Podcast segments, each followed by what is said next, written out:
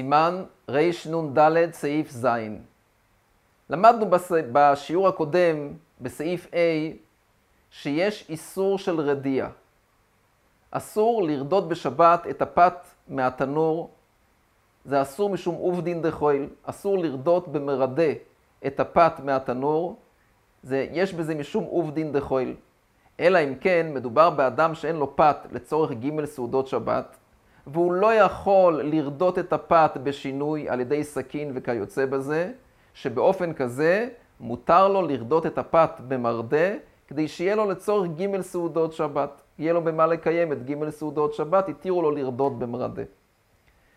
בסעיף שלנו, בסעיף ז', נלמד בעזרת השם, שהאיסור של רדיעת הפת שייך רק בתנורים שלהם.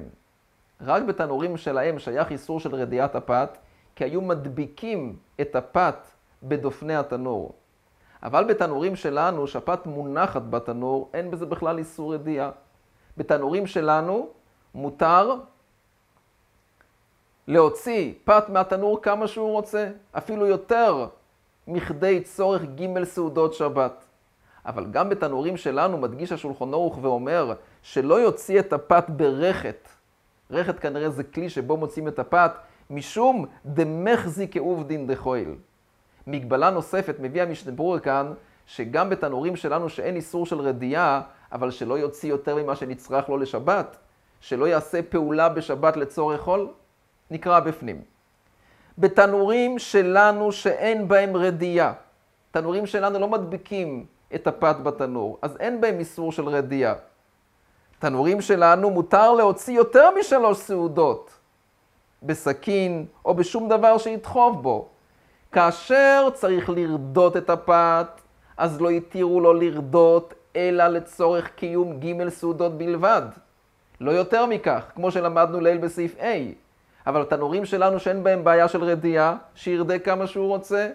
אבל גם בתנורים שלנו, שלא ירדה ברכת, משום דמחזי כעובדין דחויל, והמשתבור מוסיף גם שלא יוציא יותר ממה שנצרך לו לשבת. בשביל יום חול אסור, אסור לעשות פעולה בשבת לצורך יום חול. ונעבור לסעיף הבא, סעיף ח', נלמד בעזרת השם, שאומנם יש אתר של כדי רוחייסה. גדירה שמונח בה חתיכת בשר חיה, מותר להשעות את אותה גדירה על גבי האש, על גבי קירה אפילו שאינה גרופה או כתומה. למה? כי מאחר שיש בה חתיכה חיה, הוא מסיח דעתו מחיטוי הגדירה. כי לליל שבת, לסעודת ליל שבת בכל מקרה זה לא יהיה ראוי גם אם הוא יחטא. לסעודת שבת של הבוקר בכל מקרה זה יהיה ראוי גם אם הוא לא יחטא. ממילא בשביל מה שהוא יחטא הוא מסיח דעתו מהחיטוי, ומותר להשעות את אותה גדרה שיש בה חתיכה חיה, חתיכת בשר חי, גם בקירה שאינה גרופה או כתומה. אבל זה דווקא בבשר חי. אבל במיני קטניות חיים, שם אין את היתר של גדי רוחייסה. כי מאחר שהם ממהרים להתבשל, הם מתבשלים במהירה, אז הוא יחטא כדי לזרז ולמהר את בישול הקטניות. אז לכן היתר של גדי רוחייסה זה רק על בשר חי, שצריך זמן מרובה כדי לבשל אותו. נקרא בפנים. לא ימלא אדם קדירה עסיסיות ותורמוסין, והמשתבור מוסיף כאן, הוא הדין שאר מיני קטניות וירקות ודברים רכים שממהרים להתבשל, שהם אינם דומים לבשר, ולא נאמר בהם היתר של גדי רוחייסה. לא ימלא אדם קדירה עסיסיות ותורמוסים וייתן לתוך התנור ערב שבת סמוך לחשיכה, מפני שדברים אלו אינם צריכים בישול רב, ודעתו עליהם לאוכלם לאלתר. ומפני כך, אף על פי שלא נתבשלו כל עיקר, הרי הם כשאר תבשיל שהתחיל להתבשל ולא להתבשל כל צורכו. אין אתר לתת תבשיל חי על גבי האש. יש אתר לתת בשר חי, שלוקח לו הרבה זמן להתבשל, אז הוא מסיח דעתו מהחיטוי, והוא הדין לקירה וקופח, כשאינם גרופים וכתומים, ואפשר לחטות. ואם עשה כן, אפילו בשוגג אסורים למוצאי שבת, עד בכדי שיעשו. כי שוב, למה? כיוון שהוא ישעה באיסור, אין כאן את האתר של גדי רוחה עיסה. נמשיך לסעיף ט', כיוצא בזה לא ימלא חבית של מים וייתן לתוך התנור ערב שבת עם חשיכה, ואם עשה כן אסורים למוצאי שבת בכדי שיעשו. וכאן יש קושייה. למדנו הרי לעיל בסעיף ד', שפירות חיים מותר לתת אותם על גבי האש, אפילו אם האש לא גרופה או כתומה.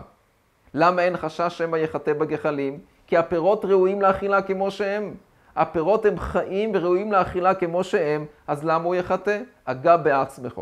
מאכל שהתבשל כמאכל בן דרוסוי, מותר להשעות אותו על גבי קירה שאינה גרופה וכתומה, כי לא חוששים שמא הוא יחטא כי המאכל ראוי בדוחק לאכילה כמו שהוא. אז פירות חיים שהם ראויים לאכילה לכתחילה כשהם חיים, אז הוא יחטא אותם כדי למהר בישולם? בשביל מה?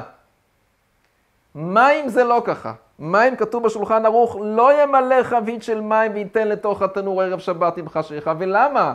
המים הרי, המים הרי ראויים לשתייה כשהם חיים, כשהם לא מבושלים.